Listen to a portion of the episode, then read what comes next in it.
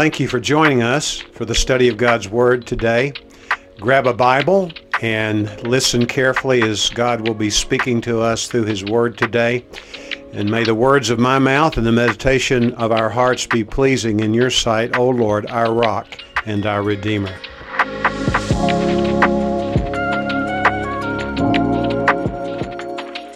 Take your Bible, and maybe you have a hard book kind of Bible, or maybe it's in your phone, but find your way to the Gospel of John. And we're going to be reading from the 15th chapter of the Gospel of John. We're going to be looking at verses 12 through 17. We're picking up where we left off last as we work our way through the Gospel of John. I'm going to read this from the English Standard Version, and you can follow along in whatever version you have with you silently as I read aloud. These are the words of Jesus. This is my commandment that you love one another as I have loved you. Greater love has no one than this that someone lay down his life for his friends. You are my friends if you do what I command you. No longer do I call you servants, for the servant does not know what his master is doing. But I have called you friends. For all that I have heard from my Father, I have made known to you. You did not choose me, but I chose you and appointed you that you should go and bear fruit and that your fruit should abide, so that whatever you ask the Father in my name, he may give it to you. These things I command you so that you will love one another. In the 1970s, there was a young man who graduated from law school. He had a great dream come true in that accomplishment and the second dream which came true was he passed the bar exam for the state in which he lived. And also, he was able to rent a space. It was not a large office, but it was his office, and he decorated it the way he wanted. He was a single man. He didn't have anyone to help him in the clerking part of law practice or the administrative part, running the office. But nevertheless, he had great expectations. He was in that office the first day he had advertised he would be available to take care of people who needed his services.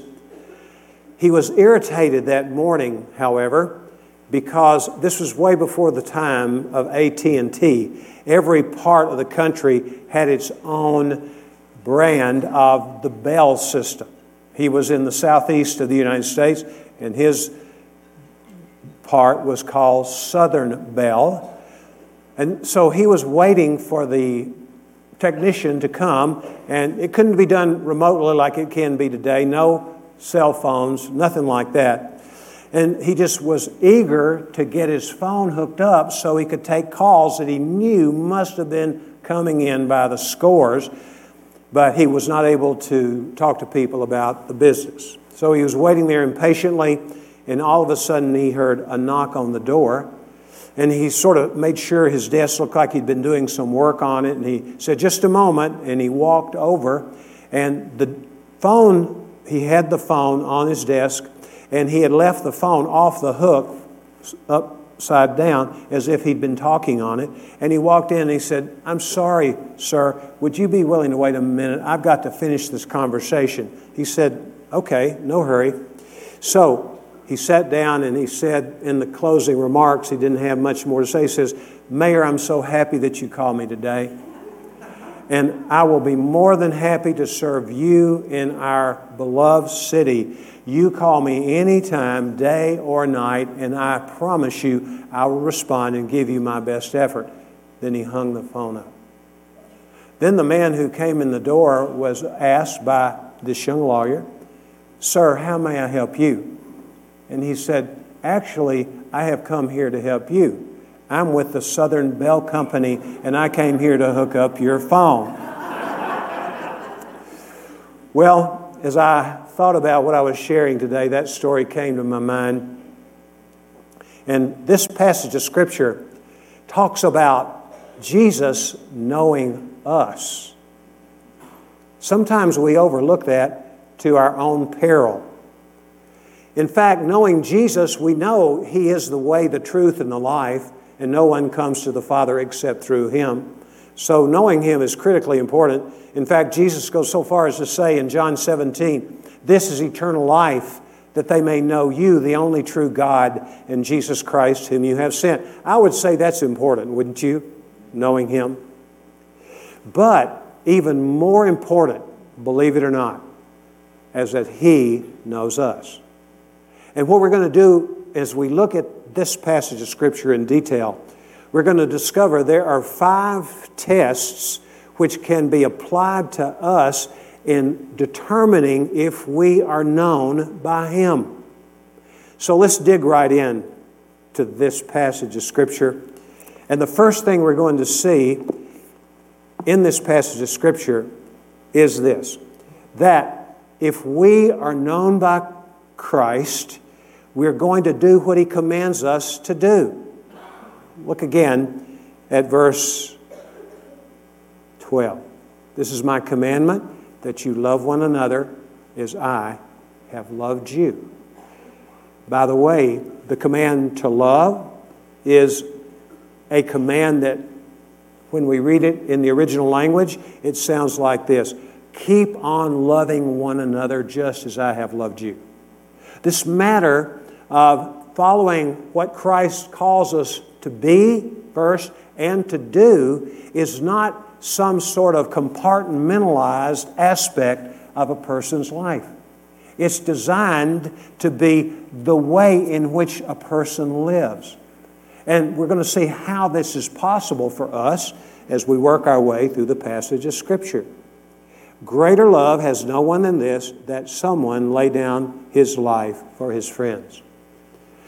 The Monongahela River has its roots in the state of West Virginia.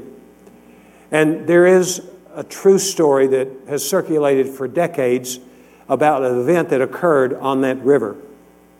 It seems as though a man, a grandpa like me, took his grandson out for a fishing trip on that river. Neither of them could swim. Not a good idea to go out on the river especially one that had some suspicious and really wicked currents in it. Well, what happened was, somehow or another, the boy, I don't know if it was due to the fact he had caught a fish and was trying to get it into the boat, but he fell into the water. And of course, the father was panicked at what he saw. Grandfather was, I should say. And what he did, knowing he couldn't swim, he dived into the water to try to save the boy. Well, you know how that story ended. The boy and the father, grandfather both died.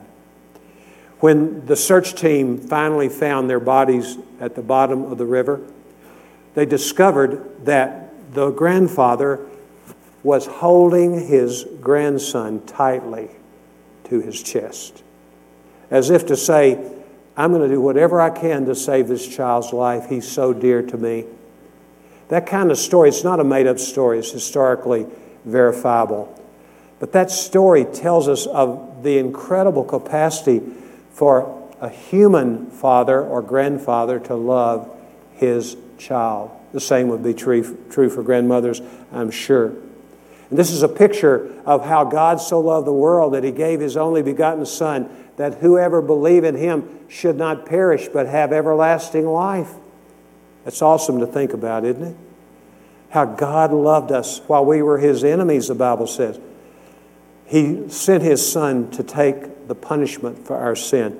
And in so doing, Jesus gives us the beautiful picture of what this love looks like. It's the sacrifice of self, and in Christ's case, of undeserving others. Christ died because he loved us, and we were the one, ones whose sin made it necessary for him to go and die on the cross. And verse 14 says, You are my friends if you do what I command you. We're getting to the basic idea doing what he commands us to do. What has he commanded us to do? We've seen it already, haven't we? Twice to love one another. And he's speaking specifically to a group of 11 men. We know them as apostles. They were believers in Jesus Christ. In fact, they were the ones whom Christ had chosen to move the ball forward. And so he was preparing them, and he knew it was incredibly important. In fact, it was absolutely necessary that the way they related to each other was not people who were without flaw. Part of being an effective witness is to be honest about our own struggles, but not be defined by them, rather, be defined by the fact that we have been chosen in Christ before the creation of the world to be holy and blameless in His sight, and we are growing. This group of men had a lot of growing to do, but they grew. And we know about it from what the Bible says in their own words, but also in the book of Acts with the formation of the church.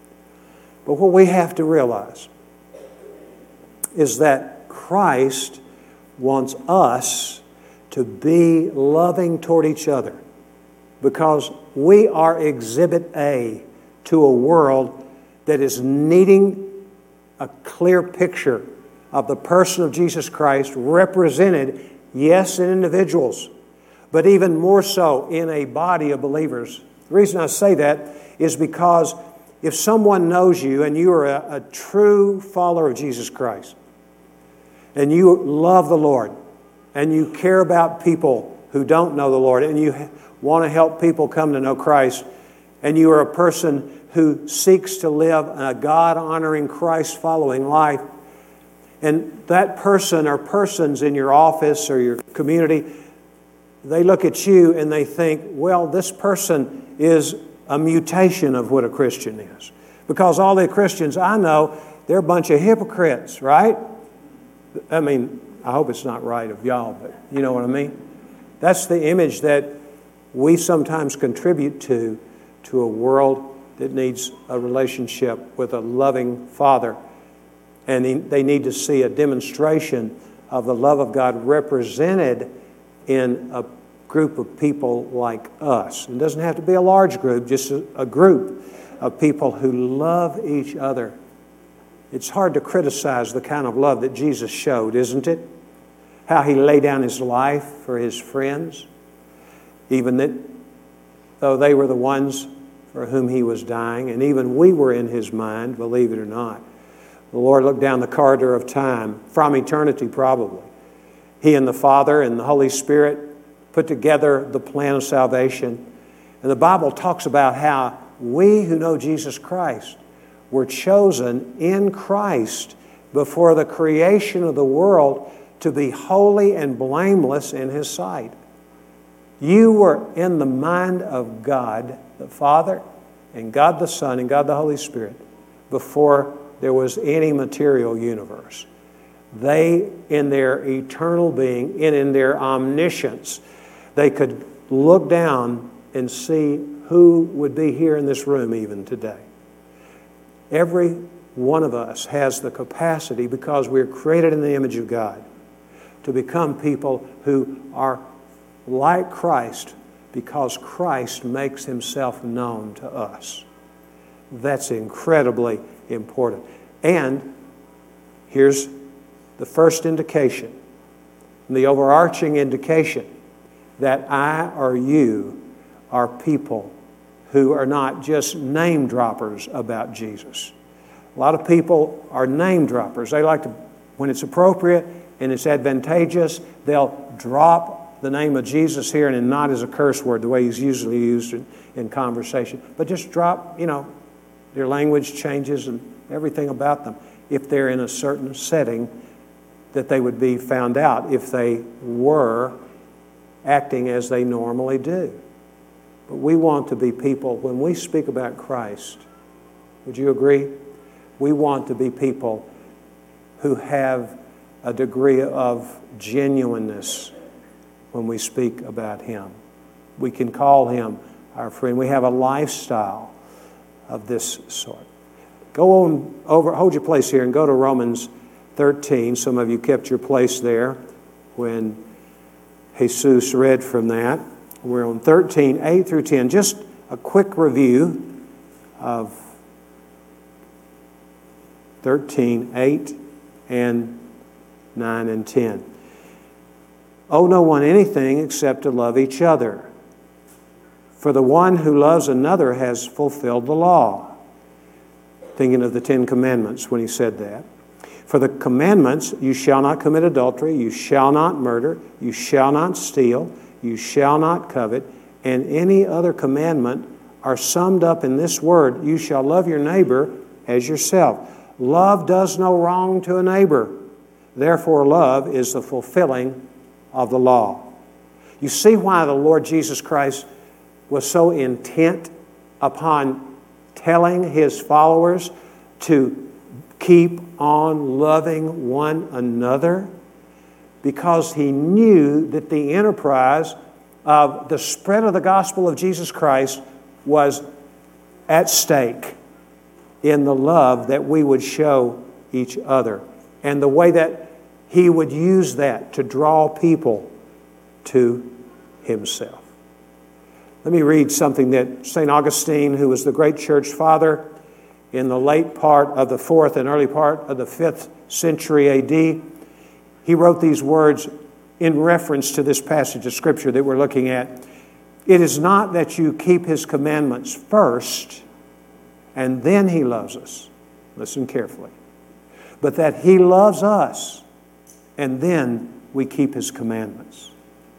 That is grace, which is revealed to the humble but hidden from the proud. We who know Christ, we know Him because as the Bible says in 1 John chapter 4, we love because he first loved us. He came hunting for us when we had no interest in him whatsoever.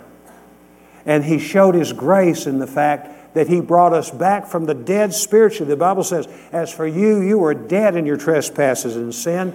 And then all of a sudden, a miracle occurred in your life. If you know Jesus Christ, there was a resurrection which occurred in your life. People sometimes say, I wish we could see some miracles today. I could call out the names of several people in here whom I know who, when I first knew them, they were dead in their trespasses and sin. And there has been a revolution that has occurred in their lives. It's more than a revolution, it's a resurrection. And God has come and dwelled them and has begun to change them more and more to look like Jesus Christ in the way in which they treat others in their lives. There's quite nothing quite like someone who's come to Christ and has begun to grow into Christ likeness. It's wonderful to think about, isn't it? Well, let's look at the second thing. The first thing, of course, is the biggest one really is that we do what he commands. And in this passage, look at verse 17. This is the third time he says something about it. These things I command you so that you will love one another. And in each case, I'm sound like a broken record. I don't give a hoot if I do. Here's, here's what it's about keep on loving one another. That's what it is about. It's to be a way of life for us. But here's the second thing we develop the capacity to hear God speak to us. Now, I'm going to clarify that. I'm not talking about your hearing Him with these ears. I wouldn't put that past Him, but with these ears. I'm talking about the ears of your heart. Do you know you have two sets of ears? You have ears that are external, physical, and you have ears that are in your heart. And God speaks to us. Look at what Jesus goes on to say here in this passage of Scripture. In verse 15, no longer do I call you servants, for the servant does not know what his master is doing, but I have called you friends. And that's a sweet sound to that, isn't it? For all that I have heard from my Father, I've been known, made known to you. All that Jesus had heard. He is not saying anything for effect in the sense of trying to impress people or paint a picture that's not an accurate picture. He's saying, All that I've heard from the Father, I've passed on to you. That's why I took three and a half years to pour my life into you 11 men. so that you would know everything that the Father has given me to say to you, so that you can take the ball forward. The gospel message will go forward. So, they did hear what Jesus had to say. Now, this is wild when you stop to think about it. And what I mean by that is Jesus is a man, a perfect man, but he was fully God. He did not become God because he lived a perfect life. He was perfect on arrival. Whereas every other baby born in the world since Adam and Eve was dead on arrival, spiritually, he was perfect on arrival. But Jesus Christ, he listened to the Father as the Father guided him in his ministry here on earth and empowered him to accomplish the mission that he had been given. He was listening, he was passing it on, he was confiding in them. Have you've ever known anybody that's a person of importance in the community and sometime you would just like to find out what that person really believes when you talk to that person? Because people are afraid to confide in people, aren't they? For fear they'll be exposed or manipulated or both. But Jesus is not like that. Jesus is more than willing to reveal himself to you and me and to teach us what we need to know in order to be capable of loving one another. He wants us to know him. And it all begins, as we saw, with His knowing us. How is it that we can hear Christ? Here's how it works. If we took time to go to Exodus, the ninth chapter, we would discover that Moses begins a rather long paragraph by saying this The Lord says, and then he speaks several things, and he wrote those down for posterity. We benefit from that. When Paul, thousands of years later, was writing the book of Romans, he took part of that that Moses had written down and used it to make a point to believers who were not Jewish in background, who were Gentile, non Jewish. And he says, instead of saying, The Lord said this, he says the same words, but this is the way he says it. Listen, the scripture says this. God says this, and the scripture says this. Well, who's right? Moses or Paul? Yes, they both are right. Because the scripture obviously is God speaking to us. We don't hear with these ears when He speaks, but I guarantee you, if you want to know God, go to the Bible and just start reading. I'll tell you a great place to begin. The Gospel of John, which we're reading from, would be perfect. But anything in the Bible would be helpful to you, especially the New Testament, and you begin to hear the Lord. If you don't understand the Bible, and I'm not talking about the language of the Bible, I'm talking about you, you miss the message. You're trying hard. Somebody's here saying, Man, I really want to understand this Christianity thing. I'm not getting it. Well, keep exposing yourself to Scripture. And the Holy Spirit of God will reveal Jesus Christ to you. And in turn, Jesus Christ will say, I love you. I loved you enough to lay down my life for you, to pay for your sins and to offer you the gift of eternal life, provided you're willing to trust in me alone for your salvation. So, why don't we understand now? Here's why. The Bible says there are two groups of people who inhabit the world the natural man and the spiritual man. The natural man is someone who is yet to be born again by the living and abiding Word of God. In 2 Corinthians chapter 5 verse 17, Paul writes these words. He says this, "Therefore if any person is in Christ, that person is a new creation. Old things are passed away. Behold, all things have become new." That's a spiritual man. a person who, as I mentioned earlier in the message, was dead spiritually. Christ came, came into his life or her life, and that person immediately came alive because that person was raised from the dead spiritually. And that person can understand. And the book of First Corinthians says, a spiritual man understands the things of God. And the reason for that is because we who know Christ have the mind of Christ. Now let's go back where we started just a few moments ago. What does Jesus say? All that the Father has shared with me, I've told you. I have opened the book, as it were. I'm not keeping anything from you, is what Christ says. And He says, I love you. I gave my life for you. And I'm going to speak to you. And the way you can understand it is, I have given you my mind. Now, pause here just a moment. Those of you who are new and you haven't been here since we've been looking in the book of John 15 about this analogy that Jesus brings up in the first verse. He says, I am the true vine, and my Father is the vine dresser. Every branch that by, abides in me, I help that branch to bear fruit that remains. And by this is my Father glorified, that you bear much fruit, and so prove to be my disciples. So read that with this in mind. The word abide, literally, a good way to remember it is make one's life in something. We saw that from John 1 when Jesus invited some curious people who were wondering if he were the Messiah, and he said, Come and see.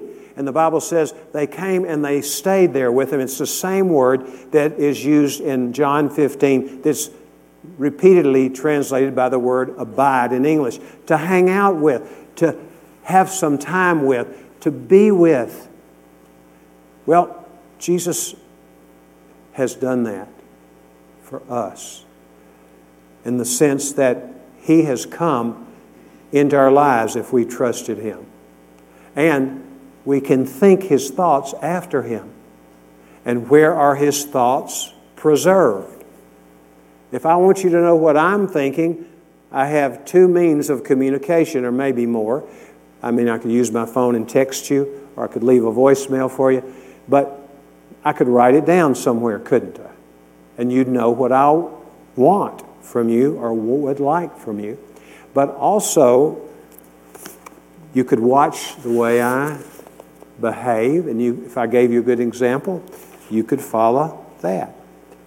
So, we learn because Christ confides in us once we come to know Him, and He teaches us the Word of God, which is His Word for us. Here's a third thing in this passage of Scripture, and it's that we have security in Christ. Do you have security do you know for sure that if you were to die today, that you'd go to be with God in heaven? There are probably people in this room who don't have that security, and the very thought of it creates a conflict and fear, perhaps, in your life.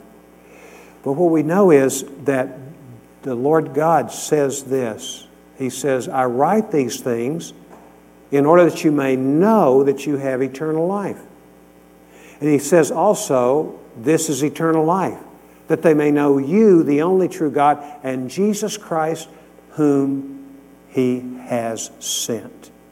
Knowing Christ begins with God taking the initiative to open our eyes, and then when we see Christ and we hear what He has to say, we want to yield ourselves to Him and say, Jesus Christ, please forgive me of my sin. Come and live in my life and give me eternal life. And the good news is look at the passage again that we just read, the 15th verse. We'll read it again in John 15. No longer do I call you servants, for the servant does not know what his master is doing, but I have called you friends. Now let's pause right there. You'll say, what does that have to do with security? It has everything. When Jesus says, I have called you friends, you're going to have to trust me here. The command where he says, I have called you, that verb is a verb which means I called you in time, one point in time, and for the rest of your being, not just in history, but when you leave this world to go into eternity, you're never going to be uncalled.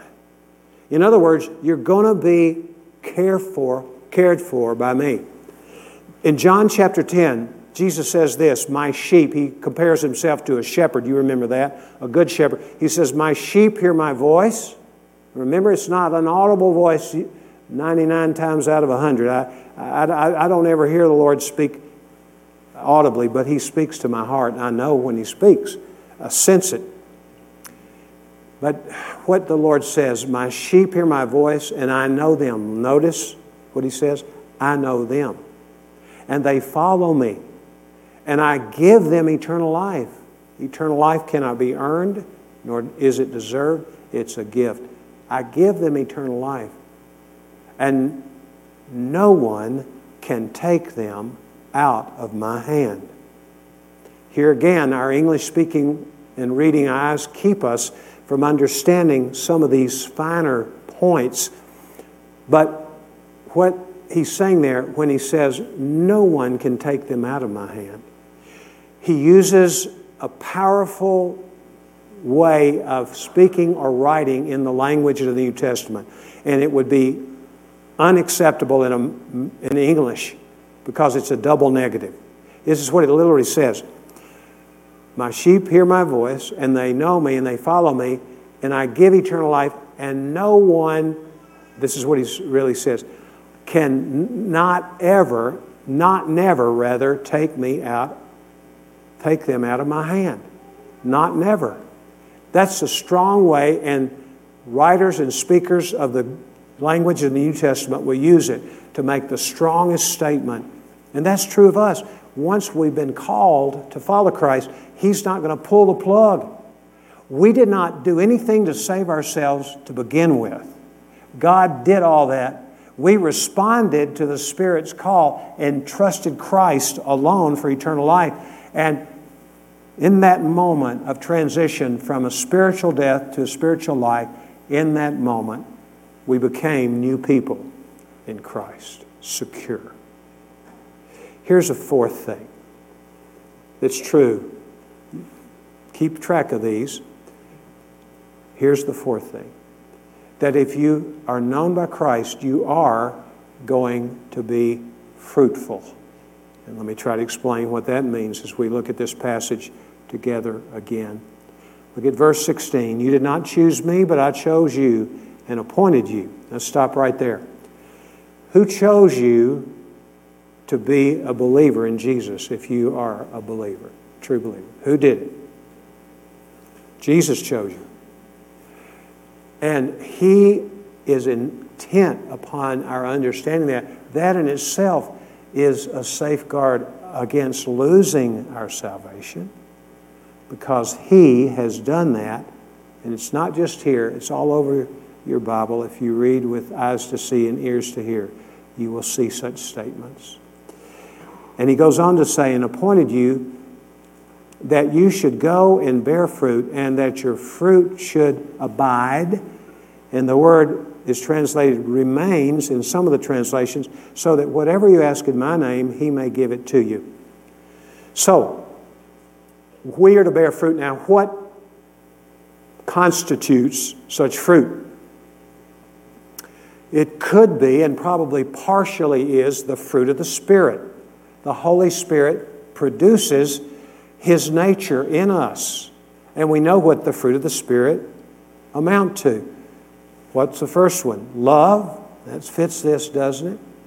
Joy, peace, patience, kindness, goodness, faithfulness, gentleness, and self control. Those are the traits of the Holy Spirit and the traits of Jesus as well, because both are God. The traits of God the Father.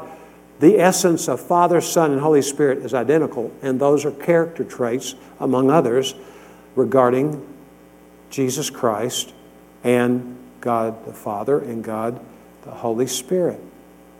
But what he says here will bear fruit. It's more than just being like Christ. That's very important. But it's the idea of abiding in Christ. Remember, Jesus says, I'm the vine, You are the branches. He who abides in me, think of yourself as a branch, Christ as a vine. He who abides in me bears much fruit. Awesome. So the big question is what does it mean to abide in Him? And how do we maintain that relationship with Him? Well, first of all, we can't lose. I'm going to go through the back door here. We cannot lose our salvation, but we can lose the best connection because we start looking for other people or other means of dependence and trust to get us through life. We're easily sidetracked because the ruler of this world is the deceiver himself, Satan, and he masquerades as an angel of light. He blinds the minds of unbelievers, but then after we become believers, then he does everything he can to do undo what God has done. And he can't do it. It's frustrating for him, I'm sure. But what happens is sometimes we get off the rails spiritually. And therefore we can't bear fruit. But there's two steps to getting back in that best kind of connection. First is to confess that we have gotten off the rails and say, Lord, I've sinned. I've taken life into my own hands again. I've not depended on you. So, Lord, please answer your promise that you will forgive me if I do. And just like that, He does when you're sincere. And then you ask the Spirit of God to take control of your mind and heart again and guide you. And He will. So, when we abide in Christ consistently, fruit is born through our lives.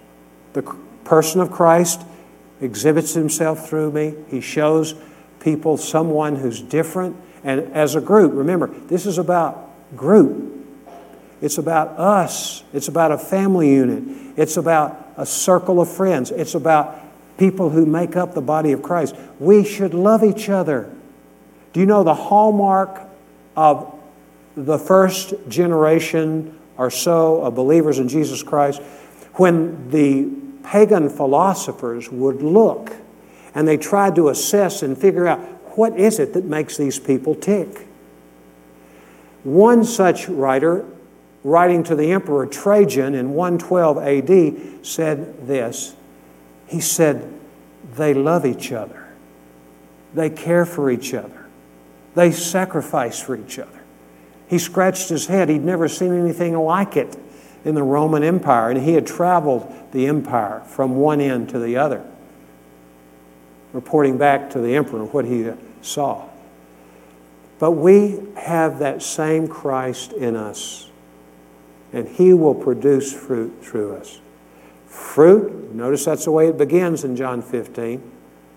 And then he talks about much fruit, and then he ends up talking about more fruit.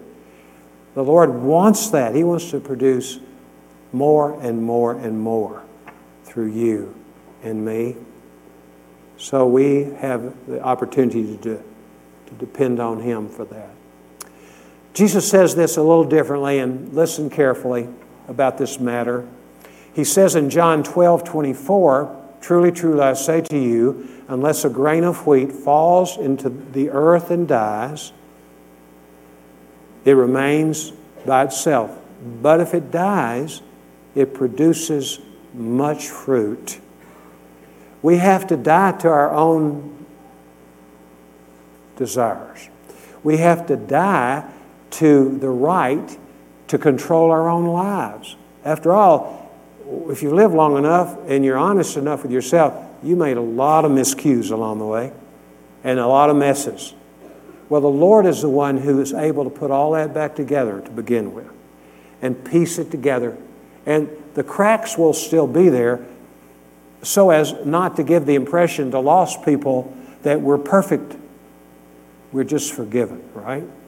And the Lord takes people who are contrite and sorry for their sin and go to Him and say, Lord, please save me.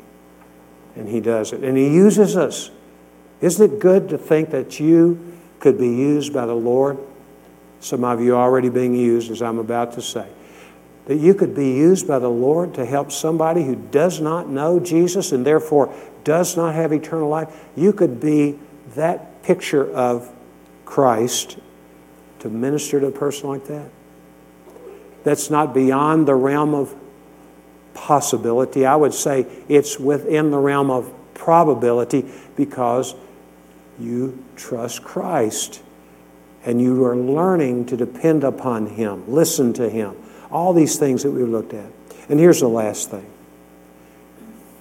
that we can apply to ourselves, and here again, this is in verse 16. Let me read the entire thing. You did not choose me, but I chose you and appointed you that you should go and bear fruit, and that your fruit should abide, so that whatever you ask in my Father's name, he may give it to you. Does that sound like prayer to you? It is. And how are we to pray? In Mike Wood's name? Not going to get an answer except a no if I come in my own name. Lord, you know how good I am. I, I preach every, every, week almost, and I, I pray for some of the people in the church and all that. He says, I don't care. I mean, maybe not even say that, but he says, I, I can't depend on you, Mike. Nobody can depend on you to get what they need. I'm the only one who can do it. All I want you to do, Mike, is to maintain dependence on me, abiding in making your home in me and in my word. And the result of that is that God uses us.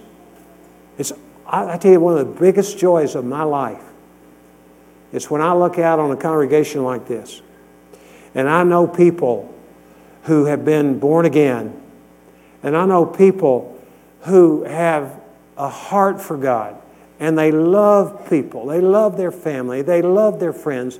They love their neighbors. And they want to be used by God. And that's what the Lord's looking for that we be such people. And isn't it beautiful to think about what God can do with people like us?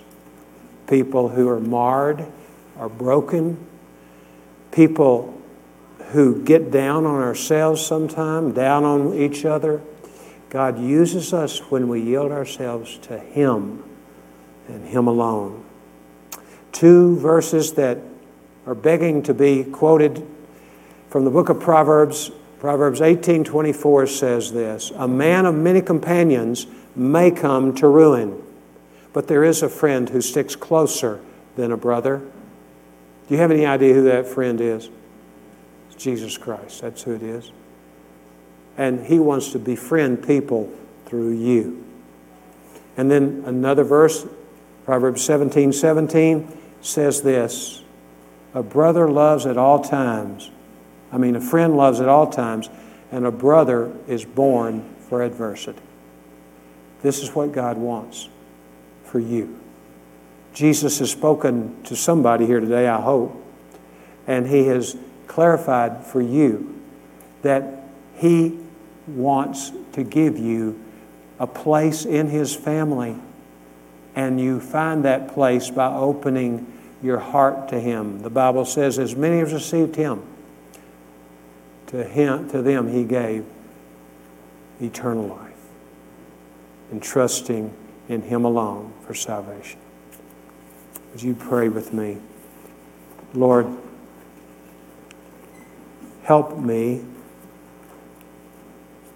to be a person who abides in you and trusts you. Lord, I want my life to matter, not just for a moment, but forever. So, Lord, please continue to make yourself known to me. I want to know you. I give my life to you, Lord. If you're willing to take me, as I am, I give my life to you without reservation. Thank you, Lord. Amen. Amen. God bless you. Great to have you here today.